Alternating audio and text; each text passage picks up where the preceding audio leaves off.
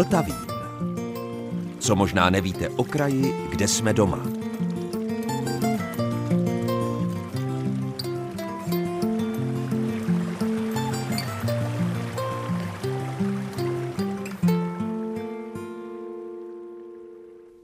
Posloucháte Český rozhlas České Budějovice, posloucháte Vltavín a dobrého dne i poslechu vám od mikrofonu přeje Zdeněk Zajíček. Konec června a začátek července se už několikrát v historii stal přelomovým obdobím pro naše země. Tak například 28. června 1914 byl v Sarajevu zastřelen František Ferdinand d'Este s manželkou Žofí. Co tato událost poté rozpoutala, to už dnes víme všichni. Ale co možná nevíte je, že řidič automobilu, ve kterém seděl následník trůnu při sarajevském atentátu, byl Leopold Lojka, pocházející z Telče. A nedaleko od něj zrovna držel hlídku jihočeský voják z Chotýčan u Českých Budějovic Josef Marek. Za nimi se za chvíli vypravíme a v archivních záznamech ještě přidáme další fakta o samotném následníkovi trůnu a jižních Čechách. Za císaře pána a jeho rodinu!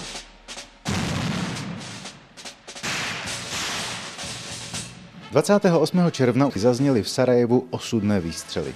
Nebylo jich sedm, jak se traduje, byly dva. A ten nejdůležitější byl jen jeden. To když Gavrilo Princip smrtelně trefil následníka Habsburského trůnu Františka Ferdinanda de Este. Možná si řeknete, je to dávno a daleko. Proč to připomínat? Když chceme, pustíme si v televizi Švejka nebo si ho přečteme a je to. Ano, je to pravda, Sarajevo je daleko a je to dávno, ale věřte nebo ne, i tenkrát, v onen osudný den, bylo tenoučkou linií spojené právě toto místo i s jižními Čechami. Sedíme s publicistou Janem Ciglbaurem nad archivními materiály, z nichž vyplývá, že jednak řidič auta, v němž seděl následník trůnu, byl Čech Leopold Lojka, původem z Telče. Ovšem o kousek dál stál jeho Čech, pocházející z malé vesničky severně od Českých Budějovic. Tento rodák z Chotýčan byl Josef Marek a v tu dobu sloužil v rakousko-uherské armádě u spojařů. A zanechal po sobě vzpomínky, které věrně popisují situaci v Sarajevu těchto dní. Ty vzpomínky ocituje přímo publicista Jan Siegelbauer. V červnu 1914 jsme jeli do Sarajeva na polní cvičení císařské manévry. Brzy ráno 28. června jsme začali stavět telefony a za chvíli jsme spojili jednotlivé pěší pluky – Nástupce trůnu Ferdinand de Este z Chotí jel autem po sarajevských ulicích, ve kterých jsme už byli i my. Uslyšeli jsme dva výstřely z revolveru a hned se rozšířila zpráva, že Srbové střelili do auta. Ferdinand byl i hned mrtev, jeho choť těžce raněna a téhož dne zemřela. Dva útočníci, Srbové, byli chyceni. Druhý den, časně ráno, nás ze spánku vyrušila střelba v ulicích a křik. I hned jsme vstali a šli do ulic dělat pořádek. Všichni bosenčtí, mladí i staří, Procházeli skorouhvými ulicemi a volali. Srbové nám zastřelili nástupce Ferdinanda. Pryč se Srby z města, pryč sloupežníky. Nechceme je zde více, pryč s nimi. Kde bydlel Srb, ať měl domek, hostinec, kupectví a podobně, vše bylo vyrabováno a zničeno. Všichni Srbové, chudí i bohatí, staří i mladí, byli zatčeni a pod vojenským dozorem museli těžce pracovat. Ti, kteří se zdráhali, byli trestáni, týráni a zavíráni nám zabili Ferdinanda. Kterýho, paní Millerová? Jak a kdy se dostala zpráva o atentátu ze Sarajeva do Českých Budějovic? Tak hm, tehdy byla neděle 28. června 1914 a když k atentátu došlo, tak bylo asi kolem 11. hodiny dopolední. V Českých Budějovicích tehdy hm, probíhala velkolepá matiční slavnost v zahradě akciového pivovaru, dnešního Budvaru, byla to veliká akce, kterou bychom dnes mohli srovnat eh, rozsahem třeba nebo a významem třeba se zemí živitelkou. A do Českých Budějovic ta informace nebo první eh, zprávy o atentátu dorazily odpoledne asi kolem 16. hodiny. Telefony, telegrafy, díky nádražním úředníkům a tak dále. Ta zpráva skutečně se samozřejmě šířila rychlostí blesku a když eh, dorazila i na tu mateční slavnost, tak eh, návštěvníci jí zprvu nevěřili a nebrali nijak vážně, protože podobných kachen eh, byli zvyklí zažívat každou chvíli poměrně dost. Až teprve ve večerních hodinách po 19. hodině když najednou přestala hrát vojenská kapela, která na mateční slavnosti byla.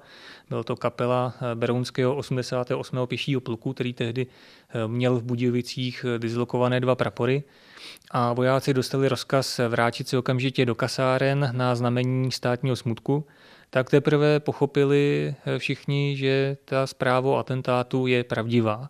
Tehdy se poměrně vyznamenali eh, jeho české listy, jejich redaktoři, kteří ještě ten večer stihli Eh, rozmnožit za pomoci i úředníků z pivovaru na cyklostylu letáky, které informovali o atentátu a vlastně všechny je během toho večera rozprodali mezi ty návštěvníky, kteří tam tehdy byli. Druhý den, 29. června, pondělí, to už se ta zpráva o atentátu dostala i na venkov, do těch odlehlejších míst, do okolí Českých Budějovic.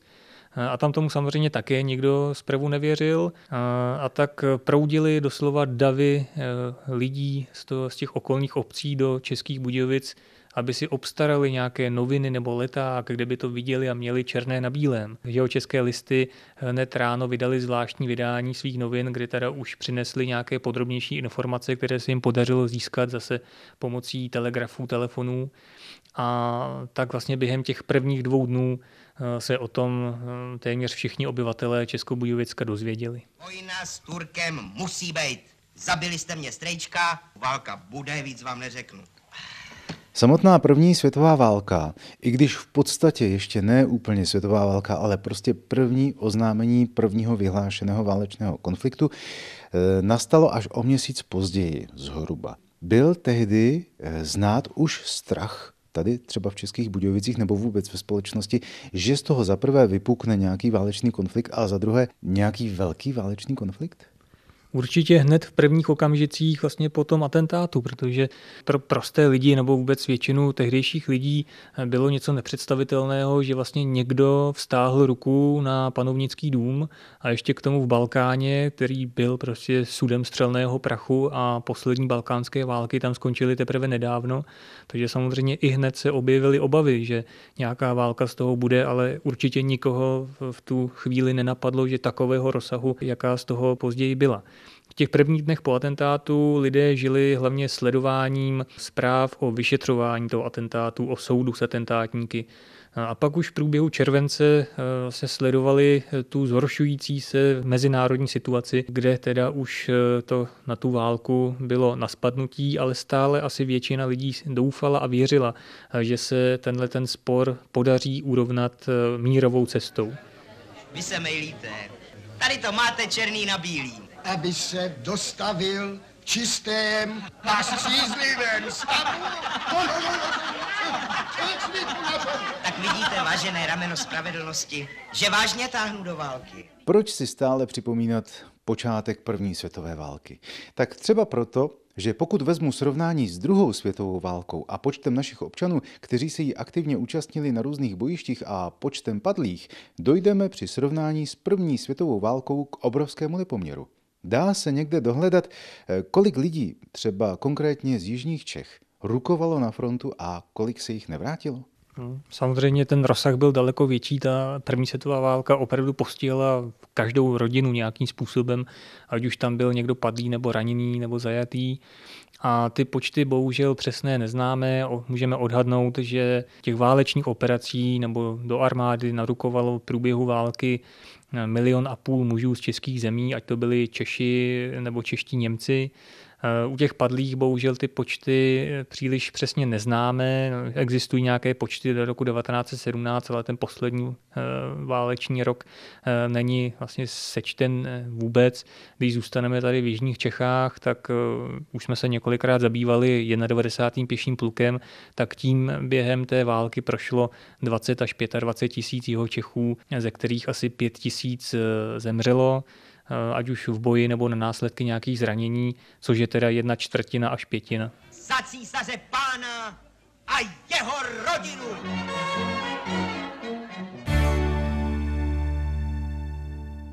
Ve Vltavínu se vydáme i do chlumu u Třeboně a Jindřichova Hradce za samotným Ferdinandem DST.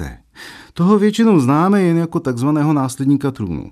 Jeho celé jméno znělo František Ferdinand Karel Ludvík Josef Mária Arcivevoda Rakouský ST.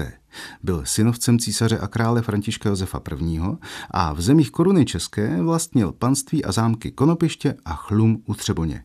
V archivních záznamech z roku 2004 a pak následně 2017 o něm jednak budou hovořit archivář František Firbach s reportérem Jaroslavem Klímou, ale také i ředitel státního okresního archivu v Českých Budějovicích Daniel Kovář. Že následník trůnu arcivévoda Ferdinand de Este žil v Chlumu u Třeboně, je všeobecně známo. Ptejme se teď, jestli se z tohoto svého zámku dostal taky někdy do Jindřichova Hradce a co tady dělal, pane doktore. Ano, o tom chlumu je to známo, je dokonce známo, že i 23. června 1914 odejel z chlumu do osudného Sarajeva. Chlum u Třeboně je poblíž Jindřichova Hradce. Tam si musíme uvědomit, že on se v dubnu 94 stal velitelem 38. pěší brigády, která měla své sídlo v Českých Budějovicích a do ní náležel i 75. pěší pluk se sídlem v Jindřichově Hradci. A proto je celkem logické, že Jindřichův Hradec občas byl svědkem návštěvy řekněme, vojenské inspekce arcivévody, že, který si nezanedbával svou službu a do Hradce se často někdy i překvapivě vypravoval. Svou funkci velitele převzal někdy v červnu, 2. června 1994 a hned se vehementně pustil do plnění svých povinností a začal provádět inspekce jednotlivých pluků. A už za týden, 9. června, v sobotu to bylo, se v půl deváté dopoledne dostavil do Jindřichova Hradce a jak píší tehdejší pamětníci, odebral se hned na cvičiště, kdež oba prapory zdejšího pluku již cvičení svá od sedmi hodin konali. Zde podrobil setninu po setnině důkladné až do 12. hodiny polední trvající prohlídce. Čili dá se říct, že on ty své funkce vojenské opravdu bral velice vážně.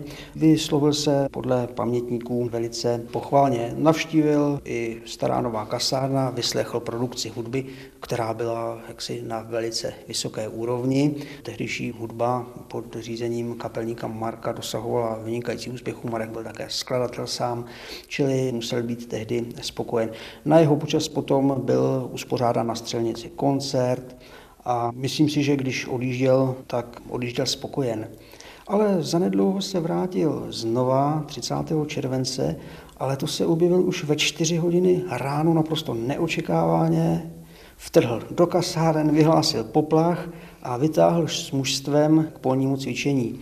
Dneska si můžeme domnívat, že to udělal možná proto, aby si udělal obrázek o skutečné úrovni 75. pluku, protože ta předchozí inspekce byla více méně čekaná a proto udělal tuto, dneska bychom řekli, přepadovku. Všude se psalo, že jeho návštěva nebyla ohlášena vzbudila všeobecně veliké překvapení nejen u vojska samozřejmě. Ono z toho chlumu do Jindřichova se to skutečně není daleko, mohl si to dovolit. Byl někde načekan a hned jel ráno do Hradce. Není to ale poslední návštěva Ferdinanda v Hradci. Naposled tady byl 14. července 1912 za jednoho ze svých častých pobytů právě opět na chlumu.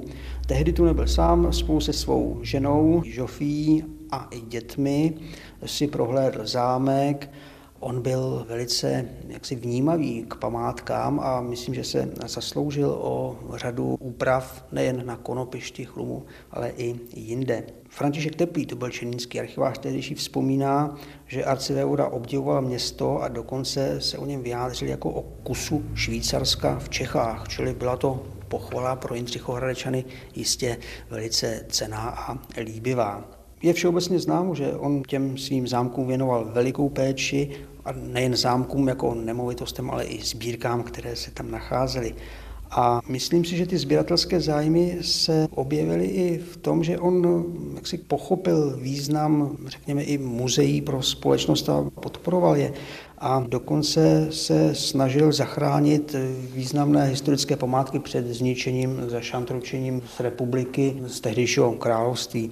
A dokonce si nechal zřídit samostatný referát pro otázky umění, což se vůbec neví, nebo jen velmi málo. Spolupracoval s Ústřední komisí pro výzkum a udržování historických památek a docela podrobně se zajímal o její práci. A dokonce v roce 1910 eh, prosadil i její reorganizaci podle svých vlastních návrhů. Čili ten opravdový zájem následníka trůnu o historickou problematiku byl zcela logický i v Jindřichově Hradci.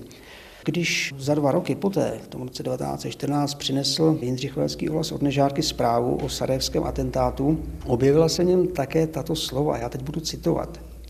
Je dosud v paměti, že následník trůnu jevil veliký zájem o kostel svatého Jana, kapli svatého Mikuláše a měli jsme oprávněné naděje, že jako protektor Centrální komise pro zachování památek nám s mým vlivem dopomůže k opravě vnitřku.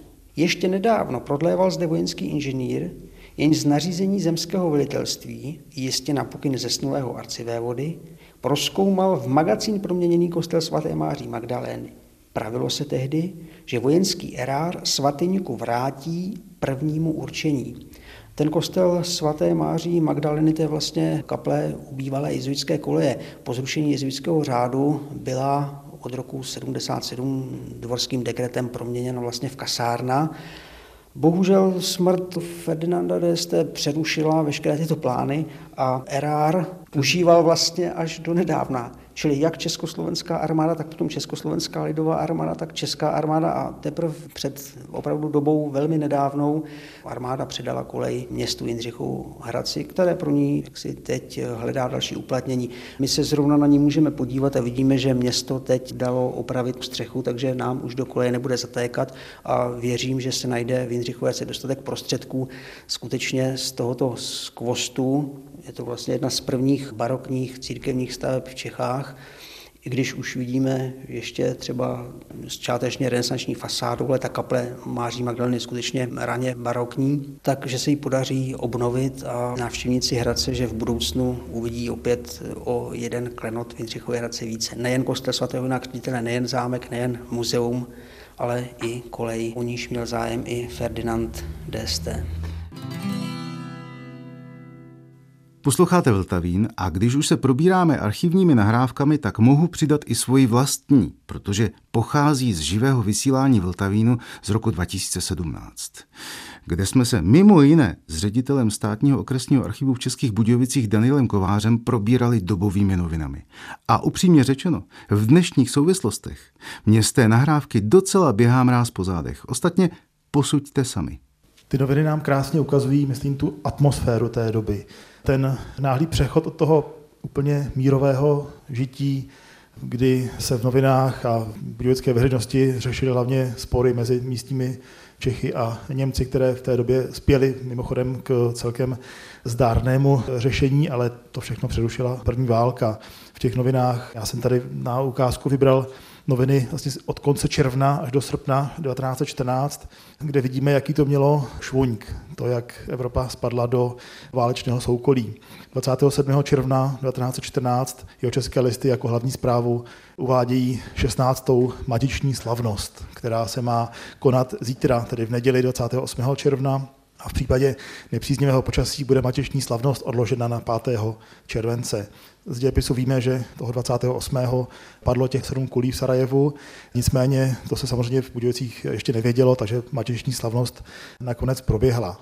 No ale už ty další noviny ve středu 1. července, protože pondělí, úterý noviny nevycházely, takže ve středu hlavní zpráva na první stránce zavraždění arcevody Františka Ferdinanda a jeho choti. Čili to je ten první šok a o pár dnů později, nebo tři týdny později. Jenom připomeňme, ty noviny vycházely dvakrát týdně. Třikrát. Třikrát, aha. A o tři týdny později už vidíme titulek Vážné chvíle. Rakousko podalo Srbsku ultimátum. Tam to vlastně už začínalo. To je 25. července. 29. července 1914 na stránce první válka Rakouska proti Srbsku. A je to vlastně už zapracovala cenzura, protože máme v ruce po konfiskaci druhé opravené vydání, ve kterých, jak vidíme, z té první stránky nějaká možná čtvrtina, třetina textu byla zabavena.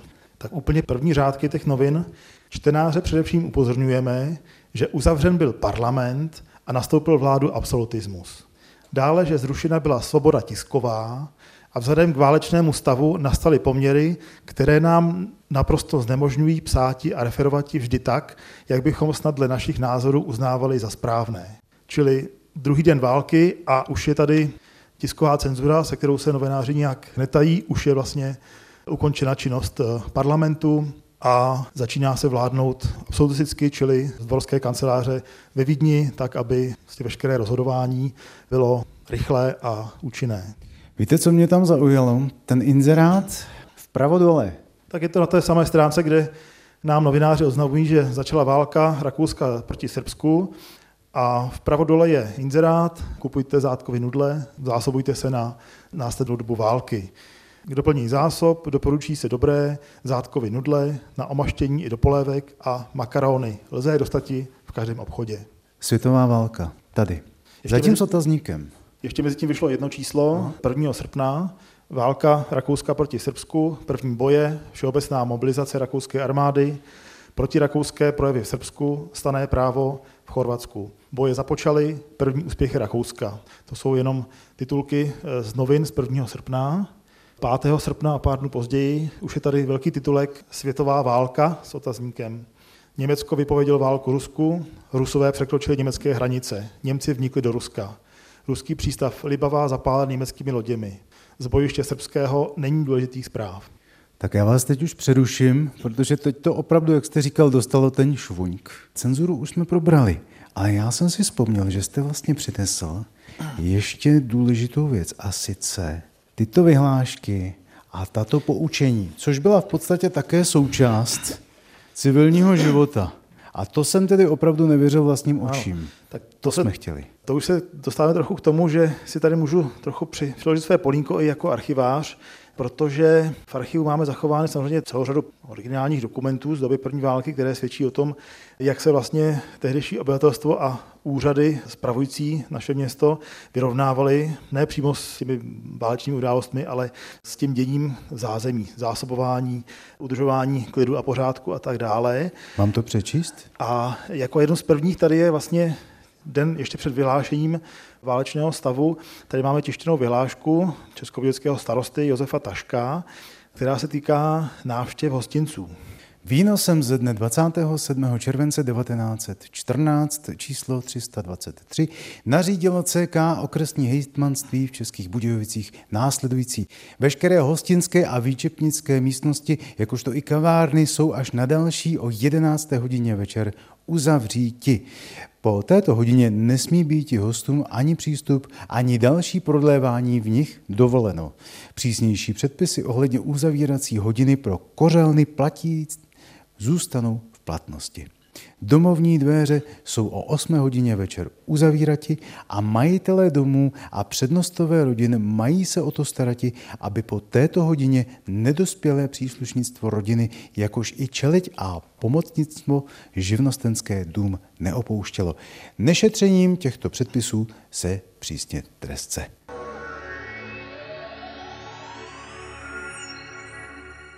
Ale abychom nekončili tak depresivně, pojďme se ve Vltavínu na závěr vydat do Českého Krumlova. Je to ideální místo na výlet a pokud jej navštívíte, tak se zastavte na prvním nádvoří u Medvědária. Ale zvedněte spíše oči vzhůru, tak jako Jaroslav Klíma a archivářka Anna Kubíková těsně před koncem milénia. Při cestě do Českokrumlovského zámku se můžeme zastavit u medvědů, poslouchat cvrkání vrabců a promovaná historička Anna Kubíková bude tak laskavá a řekne nám, co je to tady za heraldický složitý znak. Jsou tam vlastně dva erby vedle sebe a pod ním ještě jeden menší, který je nad vchodem do Českokrumlovského zámku. Ten je nejstarší ten je rožmberský, poměrně přesně časově datovatelný a sice do první poloviny 70. let 16. století, poněvadž v té době byla tato budova s oběma křídly, s tímto kratším i do nádvoří pokračujícím postavena jako úřední budova Rožmberské hospodářské zprávy. My jsme ovšem, já vám skočím do řeči, my jsme mhm. zvyklí na tu tradiční rožnberskou růži a tady v tom oválu je ještě dole taková, jako vypadá to jako přehrada, taková břevna. Ano, je to rožnberský znak, ovšem v té formě, v jaké ho používali pouze poslední dva rožnberkové, to znamená Vilém a Petr Vok. Po ukončení sporu s pány z Plavna v polovině 50. let 16. století začal Wilhelm z Rožmberka používat dělenou formu štítu, kdy na horní polovině štítu zůstala ta obligátní pětilistá červená rožmberská růže na stříbrném poli a dolní polovina štítu byla tvořena třemi červenými a dvěma stříbrnými pruhy. Dělítkem tohoto štítu bylo zlaté břevno, na kterém někdy bývá namalován černý had. Někdo tvrdí, že by to snad měl být modrý úhoř. Tady tyto prvky v té dolní části znaku spolu se štítonoši medvědy převzal Vilém ze znaku italských orsiniů, poněvadž podle jeho teorie a snahy, jak si vyšvihnout se mezi starobylou evropskou a italskou šlechtu, by měl být jakýsi společný původ pánu z růže a Orsiniu, které tehdy ovšem Rožmberkové nazývali Ursíny. To Urzus je z italštiny a z latiny medvěd, že proto jsou tam ty medvědi, které zde sice nevidím, ale které běžně u těch, třeba jsou v Třeboni na zámku na kreslení. Oni tady jsou zase živí. Takže a tady jako jsou živí, ano, zrovna tam rachtají s nějakým sudem. My máme dneska na domech čísla. Víme dobře, že hlavně ve větších městech, třeba v Praze, jsou domovní znamení. No a majitel zámku se chtěl zviditelnit prostřednictvím erbu, aby bylo jasné každému na první pohled, komu že ten monument patří. No, prvním majitelem tady této budovy postavené, jak jsem už říkala, v 70. letech 16. století byl Vilém z Rožmberka, proto je tady ten jeho znak. No, Teď jenom přeskočme dobu prvních 20 let 17. století, kdy patřil Krumlov Habsburkům, císařům a českým králům a přenesme se do roku 1620 dva, kdy na samém sklonku tohoto roku se stává majitelem Českého Krumlova Jan Oldřich Segenberka. Eh, jeho tento znak ještě nereprezentuje. Reprezentuje jeho syna Jana Antonina Segnberku. Lze tak zcela jednoznačně říct na základě toho, že alianční znak, to znamená znak vedle ležící, je znakem jeho manželky Anny Marie Rozené Markráběnky Braniborské.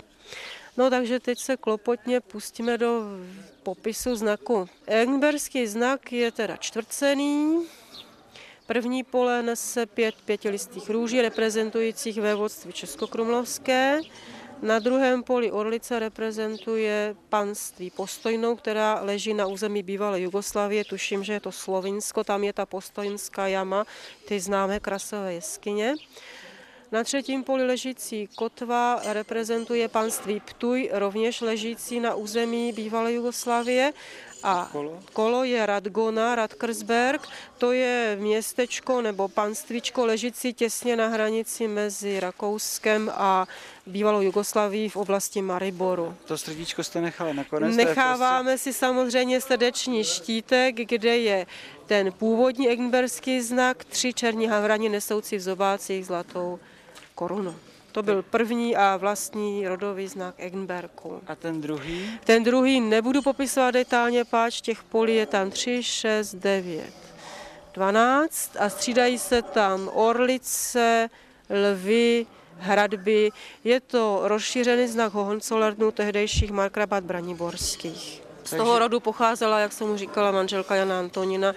Anna Marie, a Jan Antonin byl druhou generací Eggenberku na Krumlově. Vím teda, že jste mě ujasnila naprosto, jak je to jednoduché poznat, komu ten dům patří, protože číslo popisné jedna by, by bylo asi hrozně složité, ale tadyhle ty tři erby, to každému okamžitě řekne, čí byla jeho babička a kdo sem vlastně poprvé přišel. I tak bychom vlastně mohli říct, že ve zdech zámku jsou vepsány stopy jeho historie, jeho majitelů. Eggenbergové tu tedy jsou až do roku 1719, kdy po smrti Marie Arnošky přechází dědictvím Český Krumlov na Schwarzenberg. A to už je z dnešního Vltavínu všechno. Od mikrofonu se loučí Zdeněk Zajíček, od mixážního pultu Marek Svoboda a vězte, že za týden jsme tady zase. Ve stejném čase. thank you